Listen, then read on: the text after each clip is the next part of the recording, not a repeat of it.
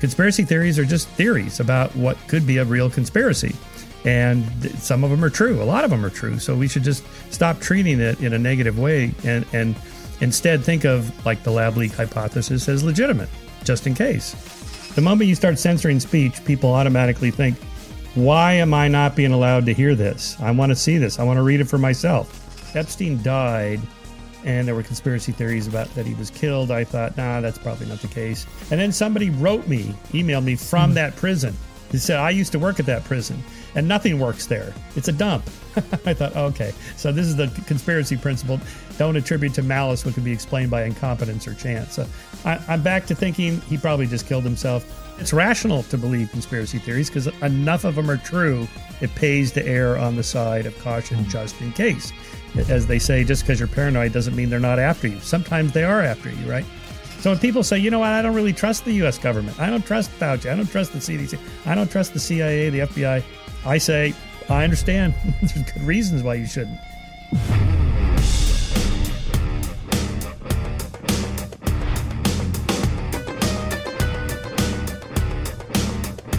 Hello and welcome to Triggernometry. I'm Francis Foster. I'm Konstantin Kisin. And this is a show for you if you want honest conversations with fascinating people. Our brilliant and returning guest today is a skeptic in chief and the author of many, many books, including his latest one, which is called Conspiracy Why the Rational Believe the Irrational. Michael Shermer, welcome back to Triggernometry. Gentlemen, it's nice to be back. Am I your returning champion? you absolutely are. But for those people who didn't catch the first interview, just tell everybody, remind everybody who are you? Uh, oh. What do you do? What's been yeah. your journey through life? Sure, thank you. Let me uh, introduce my day job, which is publishing this magazine, Skeptic Magazine. Mm-hmm. We take on just kind of boring, non-controversial subjects yeah. like race, race, uh, trans, and abortion are the last three issues of this year. The fourth sounds like the, the average Triggernometry episode, yeah, keep, Michael. Keeping yeah, exactly. a low key there, my friend. That's right. No, you guys are you guys are my inspiration for doing this. well, I mean, we've been in business thirty years. Um, publishing started in 1992. Mostly, we uh, we focused on um, science and pseudoscience and the paranormal, the supernatural, conspiracy theories, aliens, UFOs, Bigfoot, you know, astrology, psychics, talking to the dead, and so on. But you can only debunk those things so uh, many times before it gets redundant. So we, you know, kind of branching out into more controversial subjects like the ones I just introduced. The next issue comes out next week is on nationalism. And then next year we're doing stuff on money matters, economics, you know, crypto, all that stuff, also mental health. You know, there's recent studies showing that uh, you know, like psycho uh, psychiatric um, medications uh, appear to do very little for things like depression, maybe mm. nothing, uh, and so on. So what's the you know status of that? You know, so those kinds of subjects that I think have more global and uh, you know large larger cultural implications. So that's my day job. Then I write books. You know, there's conspiracy is my fifteenth book, and because uh, I enjoy writing, and and then uh, and then I talk to people like you. mm. Well, Michael, it's good to have you back on the show, and and quite timely as well, because I think it's fair to say that whatever your view of conspiracy or conspiracy theories or whatever it is, we've never had more of them around. We've never had more of them in our faces. And do you think that's because we've become more conspiratorially minded or we just have way more access to information now? Uh, the latter. There's uh, uh there's just as many conspiracy theories a hundred years ago as there are now. It's just that they they diffuse through culture much more quickly now because of social media. So if you look at uh, like there's data collected about uh, uh, letters to the New York Times in the like 1890s to the 1970s, and you can see there's plenty of conspiracy theories even you know a century ago about what the Mormons are doing or the Catholics are doing or the Jews, of course, always. Um, and, Can't trust and, any of them. you know, and the influence on American uh, elections or uh, the First World War was just rife with conspiracy theories. You know, why did this start? You know, I have a whole chapter on this in, in conspiracy on the the assassination of Franz Ferdinand that that started the First World War. That was a conspiracy. But then there were layers and layers of conspiracy theories, some true, some not, on top of that. So that's not new. You know, you can go all the way back to the burning of Rome. Uh, you know, with Nero being accused of letting it happen on purpose or making it happen on purpose. You know, so wherever there's power, where somebody has a lot of power and money and influence and other people don't, then the people that don't are very suspicious of the people that do have power, mm. and for good reason. really this is what I call constructive conspiracism. A lot of times when people get in power, they get corrupt, believe it or not. like like Sam Bankman Fried, you know what happens? This guy seemed like the you know the nerdiest, nicest guy in the world. You know, we're gonna change the world and effective altruism and long termism, and oh my God, this is gonna change humanity. And then all of a sudden he's arrested for fraud. Okay. So something happens, you know, when you get into power. So people see that and reasonably think, you know what, I'm not sure I trust authorities, agencies, corporations, people that are billionaires. I don't know if I trust them. And that's not irrational. Mm. Uh, Michael, one of the things I was curious to hear your take on is uh, we've obviously lived through a time when there's been a lot of fear. Uh, there's been a lot of power being aggregated into the hands of public officials and politicians and so on. And they've been wielding that power. You may agree or disagree with them doing it, but they have been. Uh, people's mm-hmm. lives were changed in many cases irrevocably by the pandemic and the response to it. Um, have we seen uh, a rise in constructive conspiracism or unconstructive conspiracism during these last three years? Have you? Is there anything you've noticed during this time? Uh, well, of course. Uh, so you triggered, you, you, touched on a couple things there. Triggered, we'll say, uh, of causes of conspiracism, which is any th- anytime there's a, a, major upheaval, social or or political mm. or economic or whatever, and we got all of it with the pandemic. Uh, I mean, you have political up, you know, up uh, upheavals and economic recessions and and so on and also you know governments just printing money and handing it out uh, i mean there's just there's a lot going on there uncertainty nobody knows you know to give to give some slack to uh, Anthony Fauci and the CDC and other health agencies around the world, nobody knew in the spring of 2020 exactly what was going to happen. What would the death rate be of the SARS-CoV-2 virus and COVID-19 disease of it? It you know could have been like Ebola, it could have been worse. And I'm fond of uh, reminding people AIDS, HIV was 100% fatal until the drug cocktails in the late 90s. 100% right? So, you know, we don't know. Could be like that. Could be like Ebola. Could be like the common flu. Just nobody knew. So, under uncertainty, um, you know, public officials are going to err on the side of caution, the precautionary principle, just in case. So it's a signal detection problem. If I miss it, if I do a false positive, I think the information I- indicates that nothing to worry about. Let's just continue on business as usual. What if it turns out it's a it's a catastrophic plague, then that's on you. You know, millions and millions and you know, tens of millions of people die. Wow. As opposed to, well, let's lock down and just in case, and turns out it wasn't that bad. Well, you know, the long term consequences we're seeing now, you know, education levels have been hit hard on kids and, you know, the economy is, you know, in, in the toilet for a while anyway with the recession, inflation and so on. That may be the long term consequences of well, making that there's other more, Michael, kind of I'm sorry to, sorry to interrupt, but there's also excess deaths. We have excess deaths in this country at the moment as well. And I think mm-hmm. your argument should be a little bit more sophisticated than that because I agree with you in spring 2020, we had no idea. And at that time, Francis, myself, everybody I knew, frankly, supported the lockdown. But there were other opportunities later when we knew more about the virus, mm-hmm. which is where people, uh, I think, are asking legitimate questions.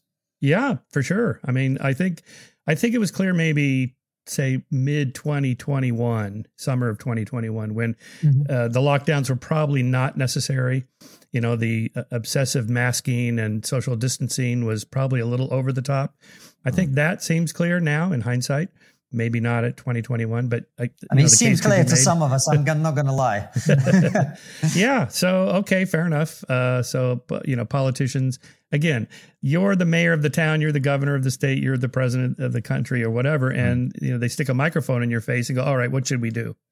You know, and and again, your job is to you know minimize harm in the short run right? Maybe, you know, 10 years from now, it's going to look like this was a big mistake, but what do you care? Mm. Most people in power are only in power for a few years. So they're going to err on the other side. I think that's a problem. I think, you know, long term thinking and planning is probably better once we know anyway.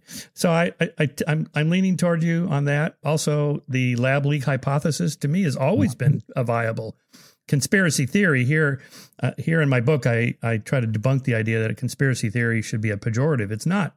Conspiracy theories are just theories about what could be a real conspiracy. And some of them are true. A lot of them are true. So we should just stop treating it in a negative way and and instead think of like the lab leak hypothesis as legitimate just in case, because now it looks like at least 50% probability that uh, that the SARS-CoV-2 was leaked out of a lab versus the zoonotic uh, hypothesis. Of course, the problem is, Michael, we've just been talking about COVID, and the entire situation has been exacerbated by big tech's actions where they censor people. And doesn't this just fuel people's conspiracy theories? Yeah, for sure. The moment you start censoring speech, people automatically think, why am I not being allowed to hear this? I want to see this. I want to read it for myself. And so you get what's called the Streisand effect, a backfire effect, where, you know, the attempt to censor it, this comes from Barbra Streisand suing to have a photograph of her house in Malibu taken from a boat, uh, mm. censored, taken off this web page. And I think at the time she filed the suit, uh, maybe 12 people had seen this picture of her house. After she filed the lawsuit, it was like downloaded 400,000 times in a week, right? So, you know, be careful about what you call attention to. We don't want you to see this. Oh, okay. Uh, in that case, I want to see it. And, you know, so I'm a pr- pretty strong free speech fundamentalist. You know, just let mm. everybody have their say. You know, let Trump back on social media. I want to know what he's thinking. You know, I'm not a Trump fan to say the least, but uh, if he's influential and he's tweeting it, you know, he's putting stuff out to the public at three in the morning, I want to know what that is, you know, just in case, right? So I don't want some tech committee, as we've seen in the Twitter uh, threads, telling me what I can and cannot see. You know, I know there's exceptions. You know, should we let ISIS on there to recruit, you know, members to become terror? No. All right. Should we allow the nuclear codes to be posted on Twitter? No. Right. There's some obvious ones like that. But you know, really, how harmful are are these kinds of uh, people that are on there, and the hypocrisy, right? So Bari mm-hmm. Weiss posted that one of, you know, the the decisions to kick Trump off uh, Twitter was pretty questionable, right? They went back and forth for days and finally decided to kick him off. In the meantime, you have, uh, you know, these people in Iran posting things about uh, uh, Israel. Oh, well, you know, we should just take Israel right off the map because of the Jews and that gets posted and no one says hey well maybe that should be censored so it i think when people see that hypocrisy they think you know this this is not right Look, Michael, I agree with you broadly. However, there are more complex cases than the ones that you've just cited. What about Alex Jones, for instance? Mm. Doesn't Alex Jones deserve a platform? But he spouts conspiracy theories, as in the case of Sandy Hook, which are very real, very dangerous, and people could have been killed. Yeah, I'm a little conflicted about that. I'm not an Alex Jones fan, to say the least, and I've spent years debunking him. Um, why is he responsible for what his lunatic wackadoodle followers do? Why aren't they responsible? Mm. I only know of one case of a woman who actually went into somebody's house or was on their lawn or something who was convicted for uh, harassing somebody at their home.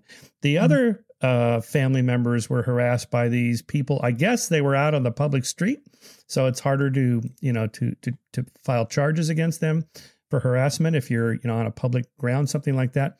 But it brings up the larger subject of to what extent does somebody's words mm. make somebody mm. do something that they would not otherwise have done, like Trump's speech on January 6th that morning.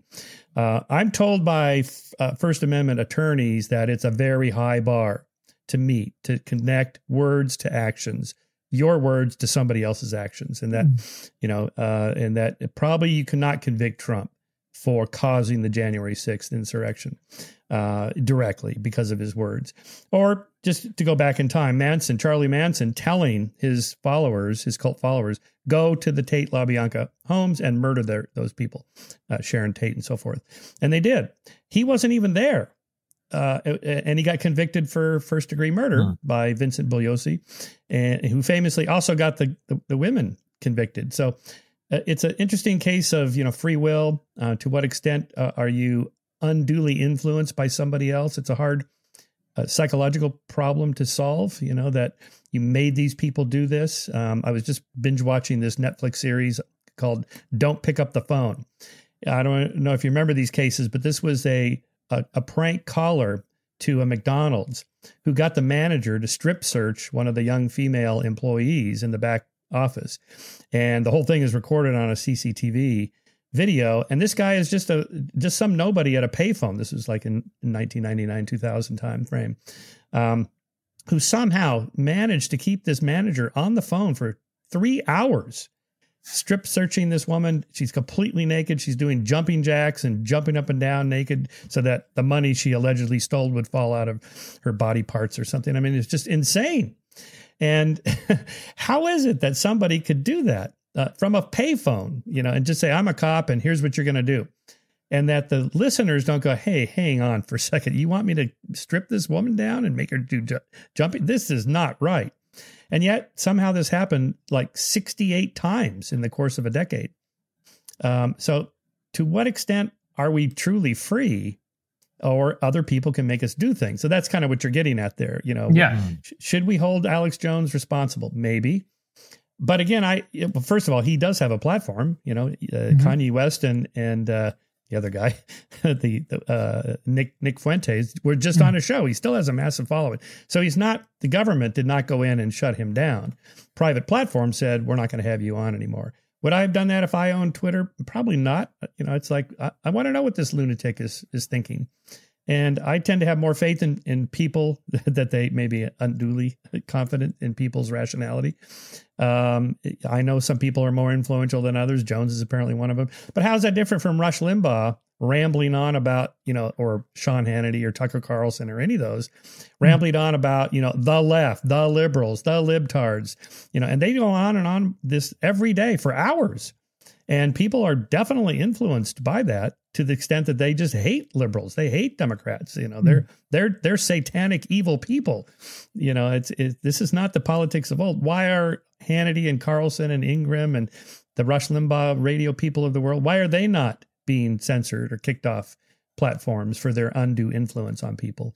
But Michael, surely isn't aren't these platforms under a huge amount of pressure? Like if you remember during the very start of the pandemic, David Icke uh, the some would say the original and the best. Uh, you copied yes. him. yeah, you know he was yeah. doing these interviews about you know five G causing COVID, and it was being it was it was being uh, it was platformed on YouTube. It was watched by millions of people, and that creates a very real problem. And it creates a very very real problem for YouTube, for example, where people are saying to them, "How can you being be how are you allowing this to be broadcast on your platform? Surely they're in an untenable position. They have to get rid of him. Maybe yes. Uh, I mean, I know David Icke. Uh, I don't know him personally, but hmm. I've been following him for 25 years. I mean, he's been he's been doing this for a long time. I guess he's more influential now, I suppose, because of social media, YouTube, and so on. Um, what to do about it? You know, again, this is slightly different than it used to be because you know, the New York Times is not going to interview him every day, uh, mm or the Wall Street Journal, or uh, NBC, CBS, uh, ABC, and so on. Uh, YouTube is a different, you know, so social media platforms.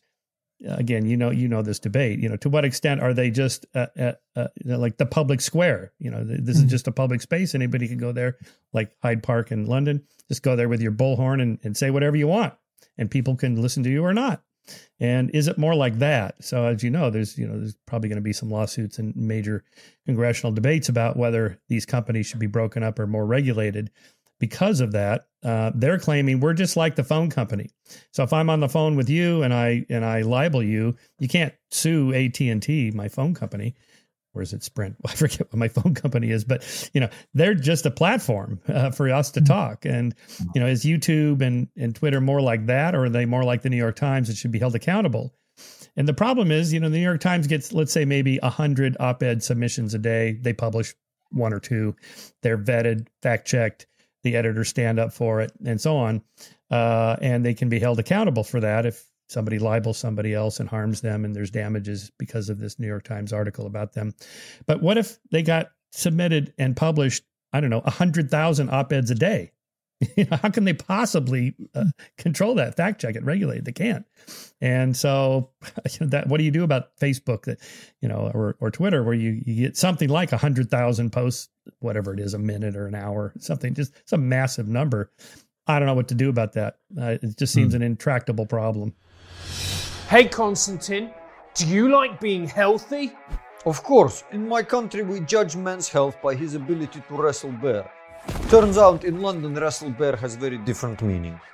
We've all had a night that's got out of hand. We will speak no more of this. This secret will be buried with my ancestors.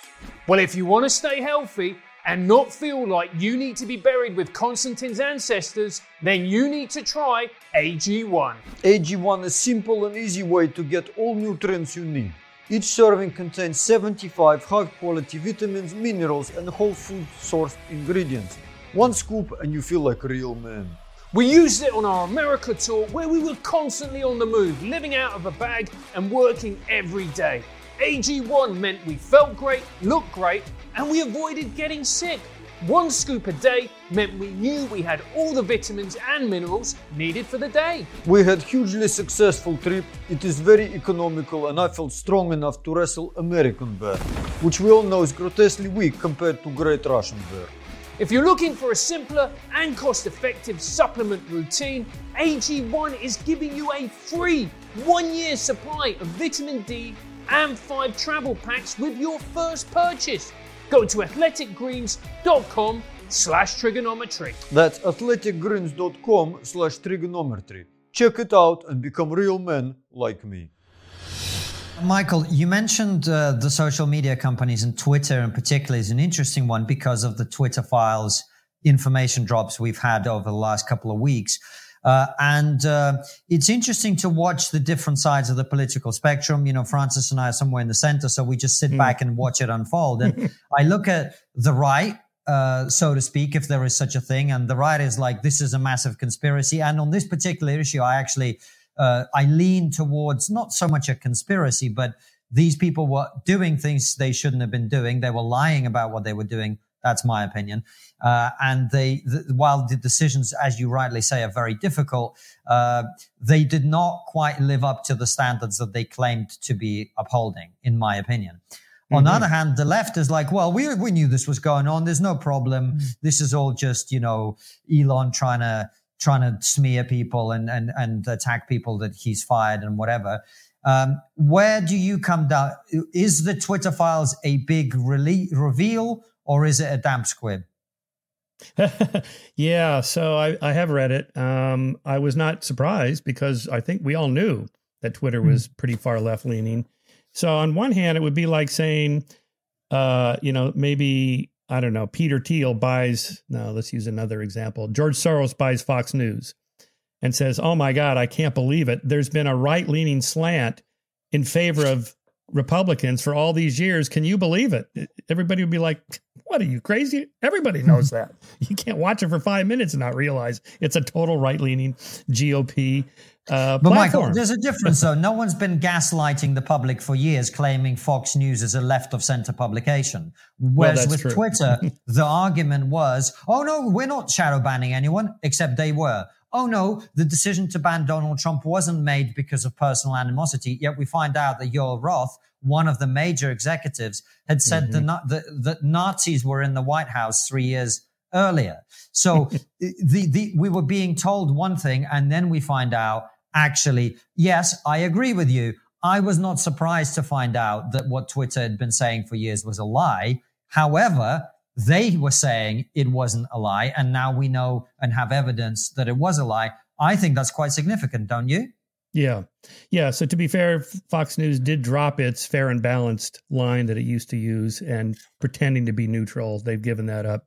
If Twitter did that, if they just said publicly years ago, you know what, we, you know, we're a left leaning liberal platform, have at it.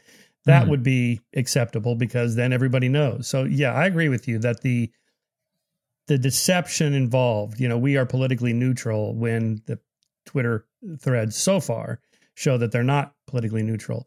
Although again, I followed all those threads, I've read them all. It, you know it's they're little snippets it would be it would be nice to see those documents in more context sure you know like mm-hmm. like a nice 10,000 word investigative piece in the New Yorker or something like that that you get where you see everything and you know who was this guy again and how long had he been there and how many documents were there you know we get one document but how many mm-hmm. documents mm-hmm. were there is this one out of a hundred that's a, an anomaly and the rest are pretty neutral or is this a trend uh, you know we just haven't seen the larger context so at the moment i think i agree with you that Twitter as a public square where everybody can have their say and is neutral uh, was not the case.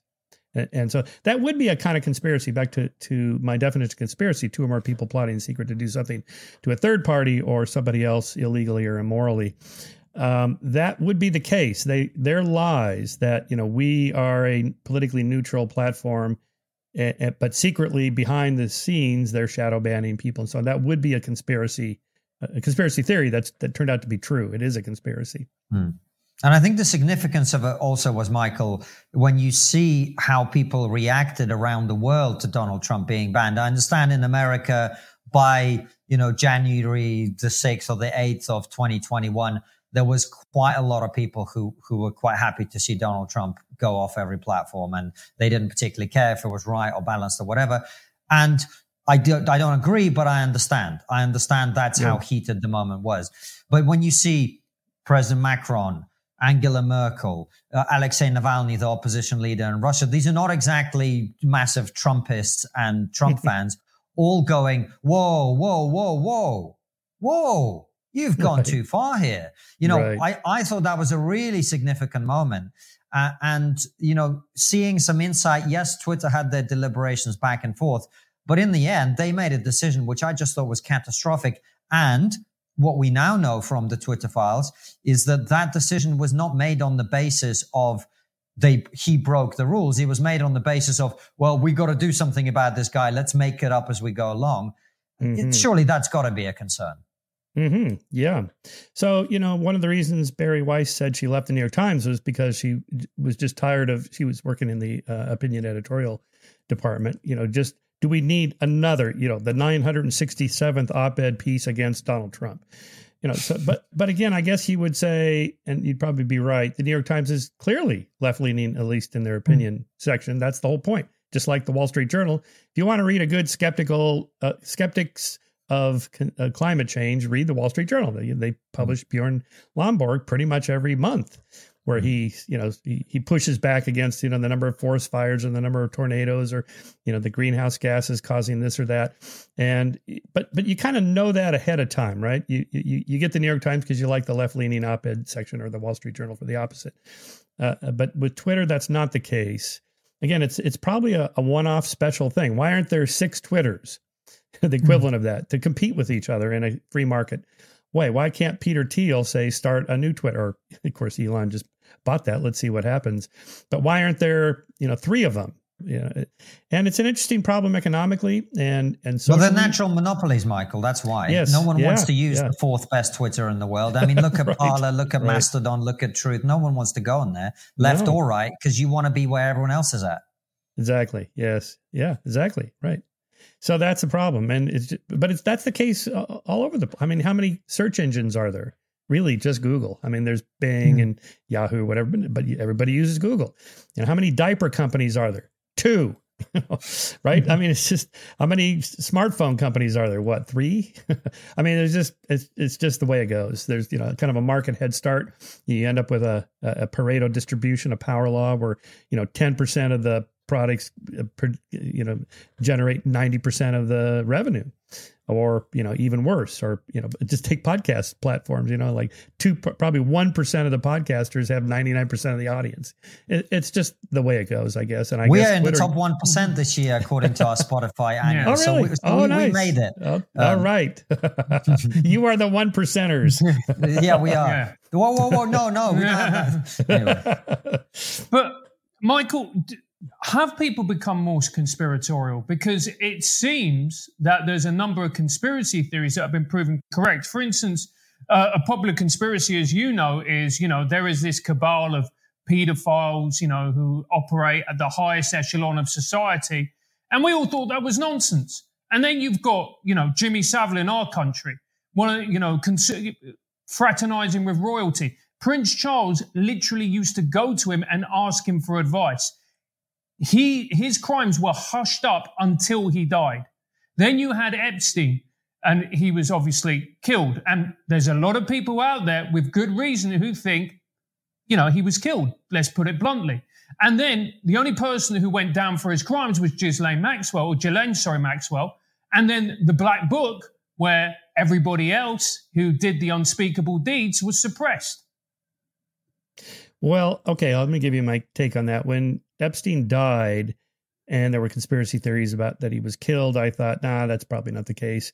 And then, the, then they had the CCTV video. Well, the camera went out. I went, okay, that's a little fishy. And then the story came out about the second camera was out. I'm like, okay, that's that sounds pretty iffy. You know, if you hear a knock on the door, you think, oh, what was that? If you hear you're like, ah, that sounds like a pattern. And if you heard one, two, three, it'd be somebody's at the door, right? So that seems suspicious to me. I posted on Twitter, you know, yeah, I think there's something to the conspiracy theory. And then somebody wrote me, emailed me from mm. that prison. They said, I used to work at that prison and nothing works there. It's a dump. I thought, okay, so this is the conspiracy principle. Don't attribute to malice what can be explained by incompetence or chance. So I, am back to thinking he probably just killed himself because he had nothing left. To, you know, he just hit the hit the wall. There was nothing more he could do. He's leading a miserable life, and he's probably not going to ever be freed. So, um, and so he probably took his own life. The rest of your narrative is rational. I mean, the, he surely has a black book, or I guess Ghislaine Maxwell has a black book. Why isn't she? Although I would ask, why isn't she leveraging the black book to get out or get a lighter sentence? Because she doesn't want to kill herself, Michael. That's why.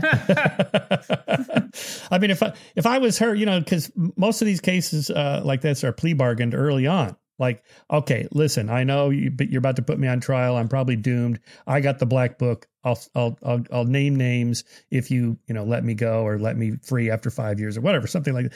That she didn't do that is, is kind of suspicious. Um, it's a little bit like right. the theory that Michael, yeah. you, are working for our side here. Everything yeah. you say no, maps what? very neatly no. on what Francis said. well, okay, but in reality, back, okay, Jimmy Savile Epstein. These you know these things happen at a time when you know way before uh, the Me Too movement and so on, and the awareness of pedophilia.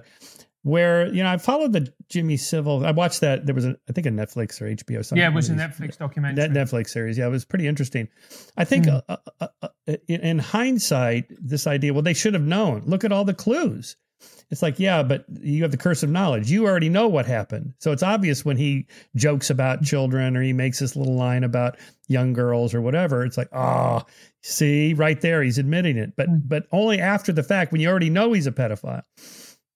When it's not clear, when you don't know, and you think, huh, that was kind of weird. Well, he's a weird guy. He is. He was a weird guy, and he was kind of quirky and odd. Putting it and, mildly, yeah. Michael, putting it very mildly. yeah. Uh, but, so but I think know, a lot of this kind of hand wringing after the fact. Mm, you know. No, but the point is something else, Michael, which I think Francis is correct about, which is if you believe uh, in the conspiracy theory that the world is run by a cabal of pedophiles, and I happen to not believe that, even though the the, the things that Francis said I actually agree with, I think they're true the thing with Jimmy Savile was he was celebrated and we have clear evidence that he w- it's not like he committed these crimes on his own and nobody knew. It's that lots and lots of people protected him and lots and lots of people turned a blind eye and he was extremely well connected in the highest echelons of society. So people knew what he was doing and they allowed him to get away with it because he was powerful. And so from that i don't think it's much of a leap to conclude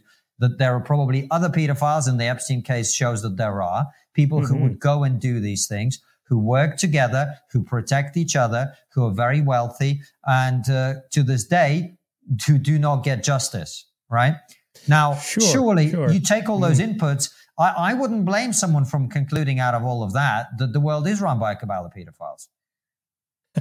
well, that's how the conspiracy theory uh, starts. The Pizzagate one, for example, that there's a hmm. secret satanic cult of pedophiles operating out of the Comet Ping Pong Pizzeria run by Hillary Clinton. You know, do people really believe that? Do they really no. believe that? One guy well, did. Some people Edgar, do. I don't, but I'm, I'm making Welch. a different point. I'm making oh, I know. a different I'll get to that. Michael. I'll get to let, let, let, me let me address that. Sure. Uh, Sorry. Direct. So one guy did Edgar Welch. He went there with his gun, which is what you would do if you really thought there was a crime being committed. No one was doing anything about it. So here is what I call proxy conspiracism or tribal conspiracism. I think when when significant percentages of Republicans say, yeah, they think there might be something to the Pizzagate, the QAnon, the whole pedophile thing do they really believe that or are they just kind of tr- ticking off the box to pollsters yeah that's what our tribe believes or mm. yeah, it's a it's a proxy for something else. I don't like the Clintons. I hate Hillary. I don't. I, I want to own the libtards. I don't like Democrats. You know, and so even if I took you to the Comet Ping Pong Pizzeria and go, look, there's no pet, there's no, there's no basement, there's no pedophile ring here. You know, it's not like you're going to go, oh, in that case, I'll vote for Hillary. You know, you were never going to vote for Hillary, right? So it's a stand. It's a proxy. I don't like this group over here.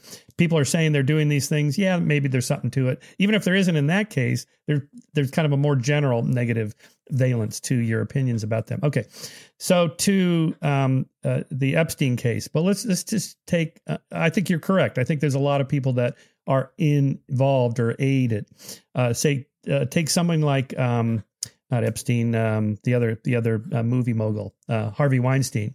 Mm. You know, it, it, was clear his mo was that he would get um, these actresses to come up to his uh, hotel room for a late night meeting, right? And so it's one thing to think, well, they're a little naive to go to a hotel room, you know, by themselves with Jeffrey Epstein late at night and not think there was something going to happen sexually, but they didn't go up there by themselves they were brought up there by women who worked for um, Weinstein, like his assistant director, whoever their the, whatever their job titles were, and they would go, "Well, Harvey wants to have a meeting with you," and they would actually get in the elevator and go up to the room with these women.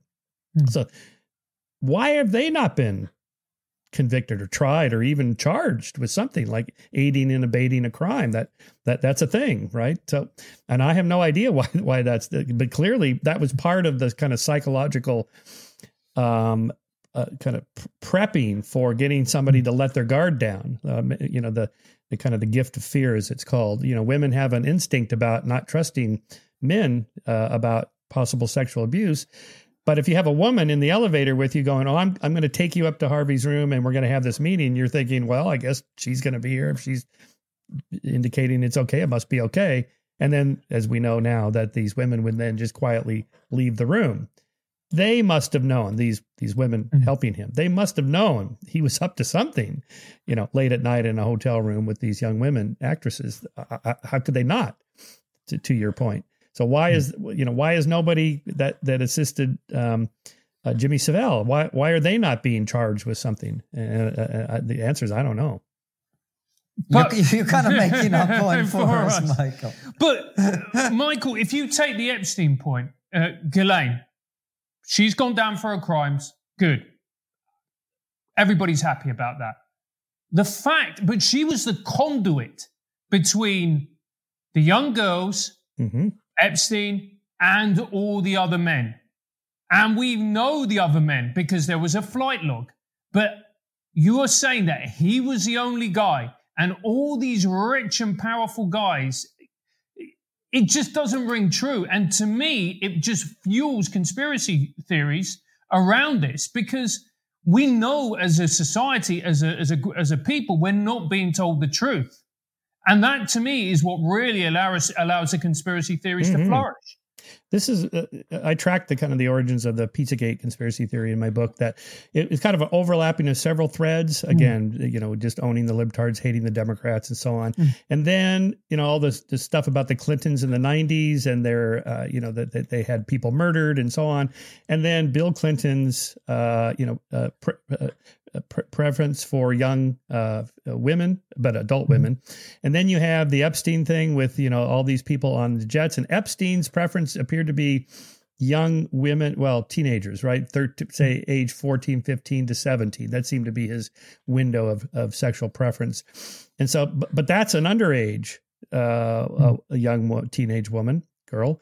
And technically that's pedophilia. So you get this, well, there was a pedophile ring going on on that jet, on that island with Democrats like Bill Clinton and whoever else is on that list on that plane. And so it seems like, okay, you kind of put it all together and you just use the word pedophile, which is technically correct for, for Epstein, but it isn't hmm. like he's having sex with five year olds, right? These are teenage girls. But in people's minds, you kind of throw all that together and you end up with the Pizzagate thing.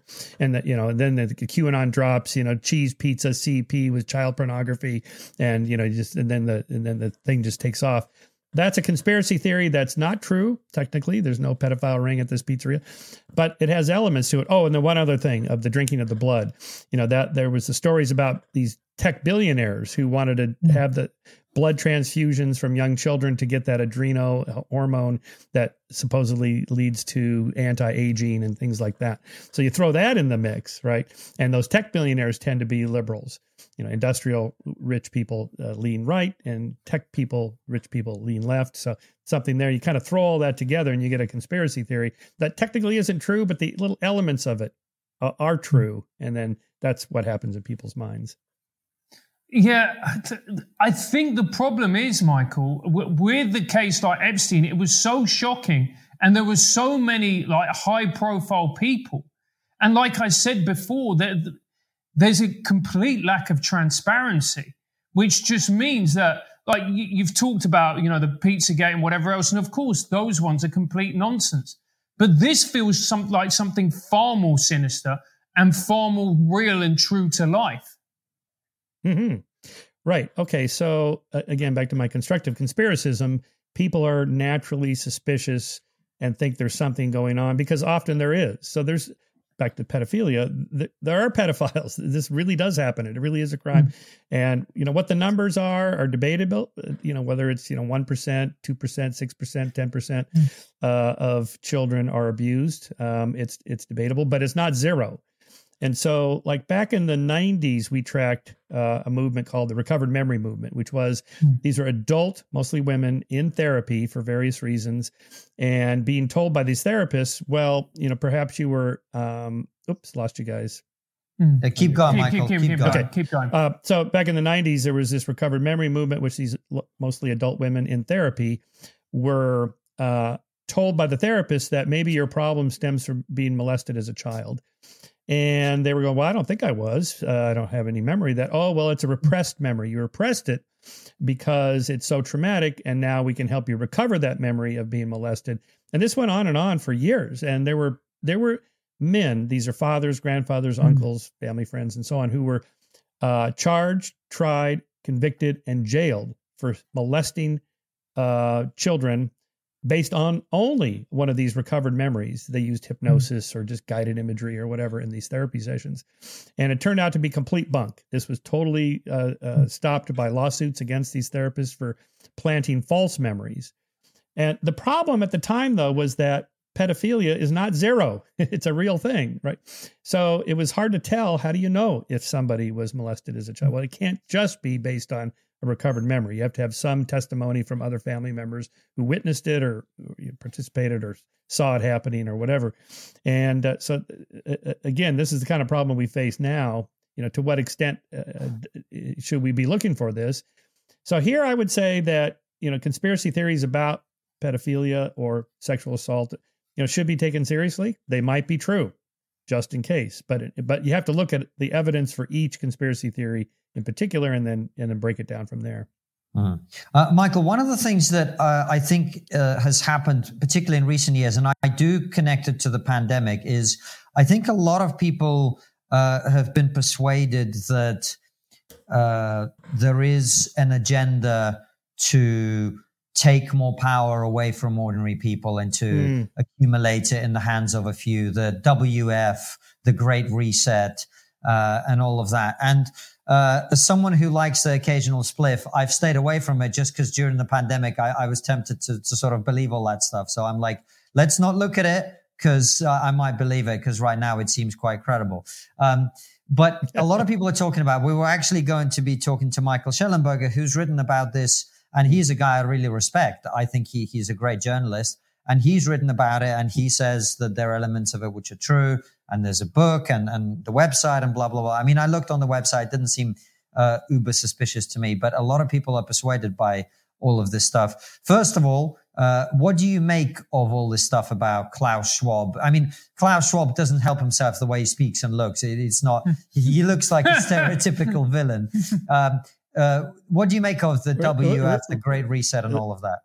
You, mean the uh, like mask mandates and things like that as a way of controlling people, setting setting up the population to control them to get them to conform in other ways as well? Is that what you I mean? think that's part of what some people roll it into, but I think the central argument, as I understand it, is uh, the World Economic Forum gets together and tries to influence politicians and other decision makers uh, who have authority and power to end the system of capitalism that we have now uh, in order to get a central government in place that controls the entire world. And and these people are doing it because they want to, you know, stop climate change and change the economic model so that quote unquote you own nothing and you'll be happy. That that's Mm, the argument.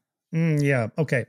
Uh, well, here, first of all, is that a conspiracy theory? A lot of these people just take a Greta Thunberg type person.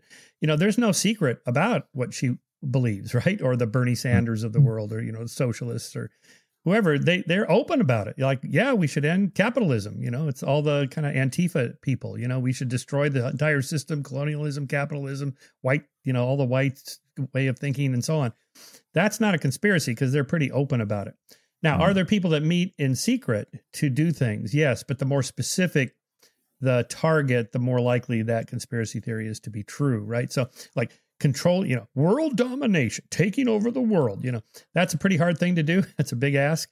Uh, people meet in in secrecy to influence specific things. My example, Volkswagen cheating the emission standards in, uh, of the EU in order to make more money. Well, we know corporations do things like that, insider trading and stuff like that.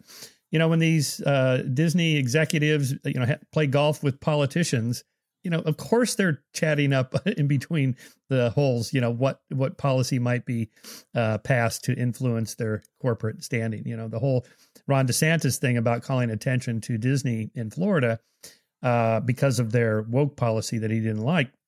But in fact, it was kind of revealing that they got all these tax breaks. They didn't have to do the the things that other corporations have to do. It's like, oh, yeah, well, that doesn't seem very free market capitalism either. But of course, we know Disney set this up back in the 60s and 70s by giving money to politicians and things like that. So, but again, it's the more specific the target. Have you looked into the Great Reset? I guess is what I'm getting at.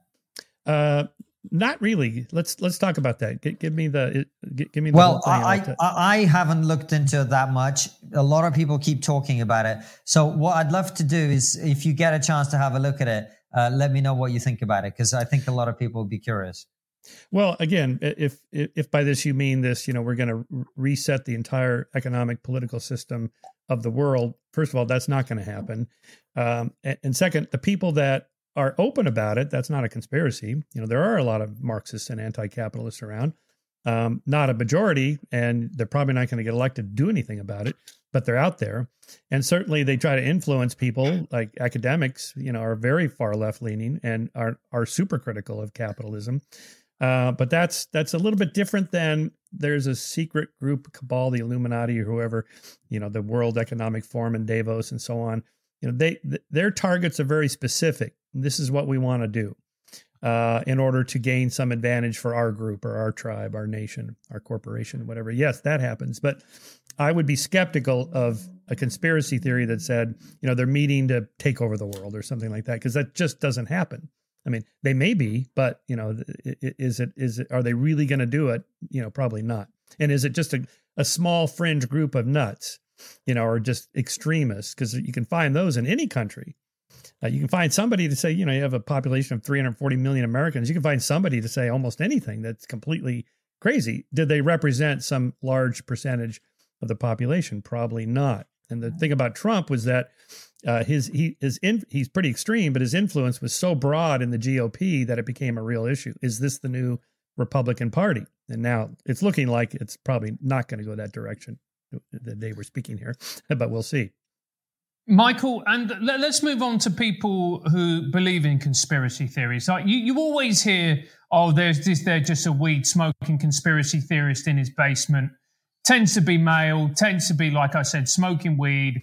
Someone who you know doesn't really interact with society. With society, is on the internet. Right, enough about us, man. Sixteen hours a day. That's funny. Is That's that you guys. true? Oh, it's you. Okay. Yeah, I mean, well, I mean that summed up pretty much everyone during the pandemic. But um, is that true, or is is that a misnomer? No, it's a complete misnomer. I debunked that in the first chapter of the book. Uh, there's tons of evidence now. There's a lot of uh, social scientists who research this, lots of polling data, and and so forth. Um, everybody believes at least one conspiracy theory. And again, back to my constructive conspiracism, and my argument is that it's rational to believe conspiracy theories because enough of them are true. It pays to err on the side of caution, mm. just in case.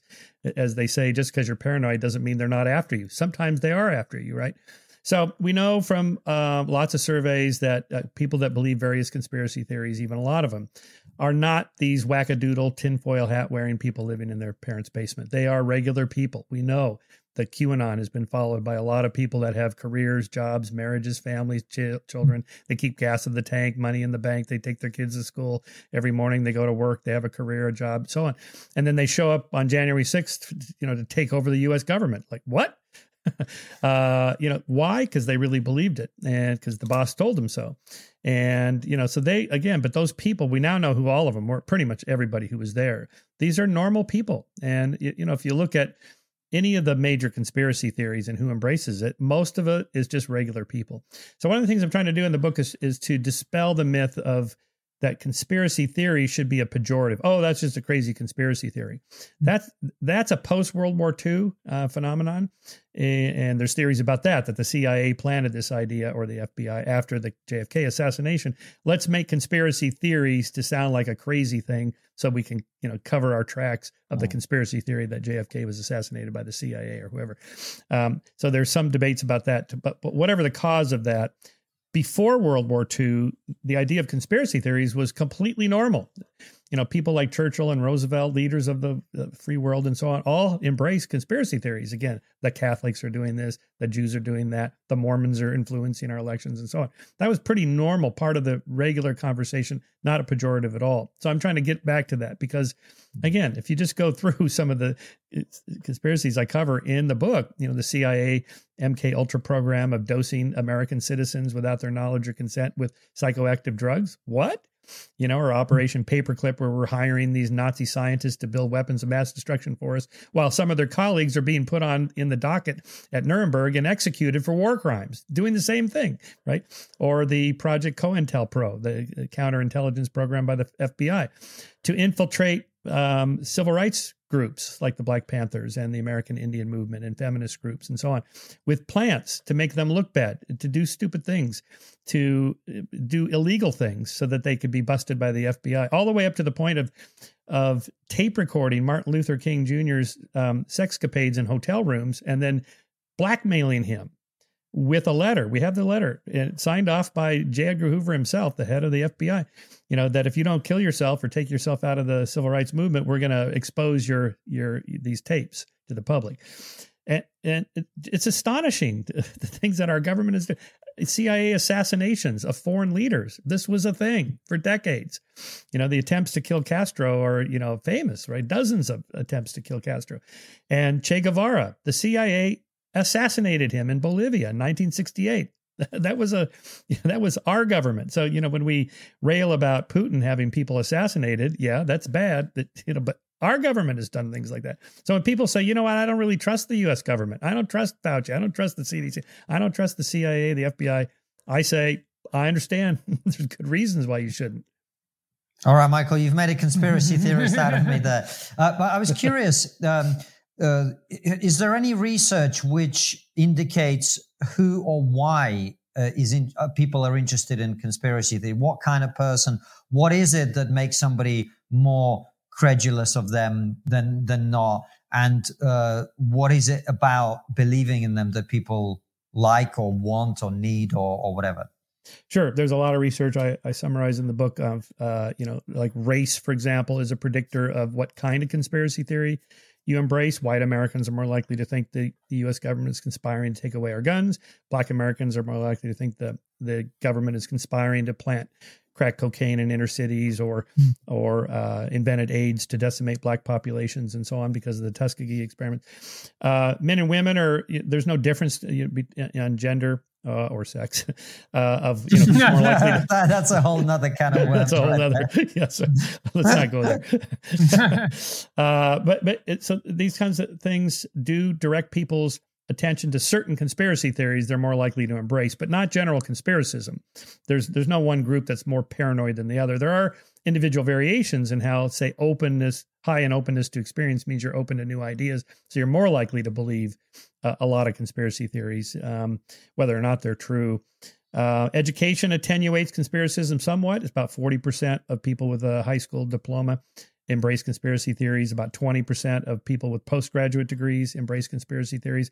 So that's, you know, that's a huge improvement uh, in, in rational thinking from college education.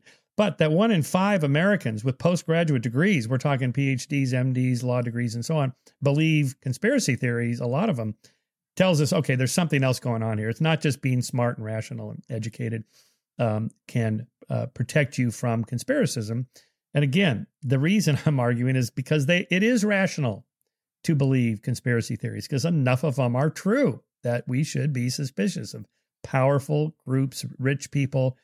You know, it's like even Obama, who's, you know, Mr. Transparency, very smart, educated, rational. I really liked him. And then, you know, he gets in there and, and all of a sudden, you know, he, the, the NSA program was ramped up. Homeland Security is ramped up. We're surveilling the American public, not just metadata, but actually surveilling people's uh, calls and so on, even tracking Angela Merkel's cell phone call. Our government under Obama, not just Bush, but under Obama. You know, he's going to close Gitmo. Didn't happen. Uh, right? I mean, just just think about that. We have prisoners in in Guantanamo Bay in Cuba uh, that are uh, not protected by uh, the the the Constitution or our, our legitimate legal system. They've been there twenty plus years without a trial. I mean, what? Our government's doing this, so no wonder you know that uh, people are suspicious. There's something happens when people get into power. I don't know what it is. It's like uh, all of a sudden you start thinking differently, and you know I think they take you in the back room and they go, okay, here's what's really going on in the world. Go, oh, oh, I was going to pull the troops out. Yeah, yeah, no, don't. You're not doing that. Yeah, no, I can't do that. I mean, Michael, remember Obama? yeah. So sorry, I was going to ask if there's something. Um, I noticed that among people who believe, particularly these conspiracy theories or, you know, whatever you want to call them, these ideas about, uh, I think at the core of them, there's a certain self victimhood to them. There is, you know, we are the oppressed and the elites, this evil cabal of elites have got together to take away even more of our rights. And, and they're going to take our money and they're going to take our houses and you can't have a hamburger anymore mm. and you can't drive a car. And, and, and, uh, look, maybe, maybe they've got legitimate concerns, but it seems to me when I talk to these people and I listen to the way they talk and I hear the stuff that they say, I get the sense that there's a part of them that actually really enjoys this idea. Mm. There's a sort of, there's a kind of emotional reward to being this powerless person against whom the world is conspired. Have you any thoughts on that? Yeah. So this is what's known in conspiracy theory circles. Well, among scholars who study conspiracy theories, calls conspiracy theories are for losers. That is, whoever loses an election thinks the other side uh, was up to no good, that some shenanigans or fraud or whatever. Every political party that's lost an election thinks that for a while. What's different now is that, you know, Trump kept it going. Even after he won in 2016, he still thought there was fraud. It's like, what, dude, you won. You're supposed to stop talking about conspiracy theories now. It's the Democrats that are supposed to be talking about conspiracy theories. And they did. And they did. They did. Right. oh, absolutely. You know, Russian collusion and all that, much of which did not pan out like the Democrats thought. Or in previous elections, you know, when like in in Bush, uh, both 2000 with the Florida hanging Chad uh, issue with uh, Al Gore. And then in 2004, there were conspiracy theories from the Democrats that Bush, there was some shenanigans, and I think in Ohio and Iowa, or uh, it might have been one of the other Midwest states where there was supposedly election fraud going on that never panned out for the Democrats, right? So it's not fair to say, well, Republicans are, are more likely to be conspiratorial. No, Democrats are just as much. Trump's his own his own special case, I think, but that's that's pretty normal. We know that people who whoever falls out of power, whoever does not have as much money, control, power thinks there's other like in corporations, people on the hmm. bottom are more conspiratorial about the people at the top. People at the top usually don't have as much control and power as the people in the bottom think that they do. And then just extrapolate that out to the Jeff Bezos or Bill Gates or George Soros of the world, Elon Musk now, uh, that, you know, somehow there's something going on there. How'd they get that money? It's so much money. It seems hmm. unfair. And now they're wielding all that influence Well, they probably are to a certain extent, right? And so it's reasonable, it's rational to be a little skeptical of that. It's it's really interesting what we're talking about, and, and particularly because the moment you said about you know the loser always believes there's a conspiracy theory. I've been watching the football, or as you call it incorrectly, the soccer World Cup, and yes. every loser, every losing team, yes. at least two or three people have come out, blamed the referee, and said the referee yes. is biased, said the referee is bob. You know, yeah. so I think it's just human nature, really, that we, uh, totally. we need to blame someone for our own failings. Yeah, there's studies on this of showing uh, subjects videos of a football game or whatever, you know, and and some of the subjects are favor of one team, other subjects are in favor of the other team, and they both see like the same foul or the same incident mm. that gets that the referee calls on, and the one side thinks, oh, it was a totally legitimate call, and the other side thinks, oh, it's the ref is blind or he's biased mm. or whatever. It happens every time. That's totally tribalism. That's just tribal conspiracism, completely normal. And- Michael, is there a correlation between drug taking and conspiracy theories and believing in them? Uh, uh, I have not seen any research on that. but I guess oh. it would depend on the kind of drugs.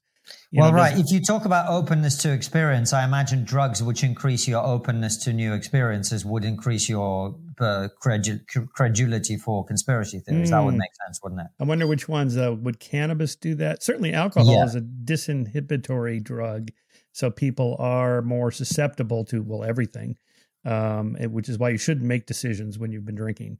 Probably true for a lot of drugs, I would suspect. Hmm. Yeah.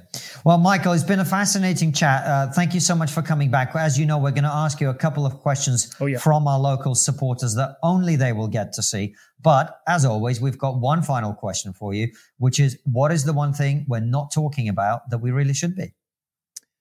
Oh, well, we conspiracism, I think, again, is a, an important topic, more mainstream than anyone I think realized. I guess we're going to talk about something else. I I really think this this whole free speech issue is going to never end because it's a hard problem to solve. Mm. It's always open. I know you uh, had our mutual friend Sam Harris on your show, and that erupted when he he talked about censoring the Hunter Biden laptop. I certainly disagree with that. Uh, you know, put it all out there and let everybody have their say. But I hmm. do understand there's an argument to be made, right? When there's harm that's going to be done, and you you know, kind of in a utilitarian way, you do that calculus. I try to see it from the other person's perspective. I see where Sam's coming from. I disagree with it, but I thought the I thought the heap of hate on his shoulders was a little much uh, for that. You know, people have different positions. There are legitimate uh, arguments to be made on both sides.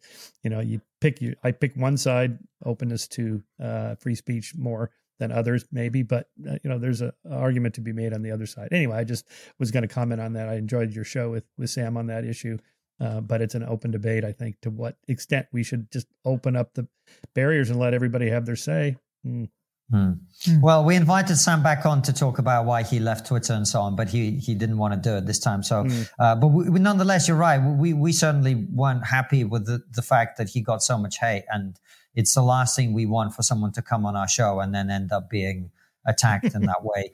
Even if you know whether we agree or disagree. In this case, I think we're much more aligned with with your way of thinking about it. Anyway, Michael, the book is called uh, Conspiracy. Where can people get it? Where can people find uh, you oh, online? Well, uh, uh, yeah, so skeptic.com uh, is my website, and we have uh, you can order autograph books there, uh, or you can just go to Amazon or any bookstore carries it. So yeah, and michaelshermer.com is my personal website, um, and my show, Michael Shermer Show. It's all you can find it all at skeptic.com. And I've been a guest on it, so it must be good. Yes, Michael, thank that's you. right. That's right. uh, thanks so much for coming on, and thank you guys for watching and listening. We will see you very soon with another brilliant episode like this one or Raw Show. All of them go out at 7 p.m. UK time. Take care and see you soon, guys. And is there anything, any crazy conspiracy theory that you did believe that later turned out not to be true?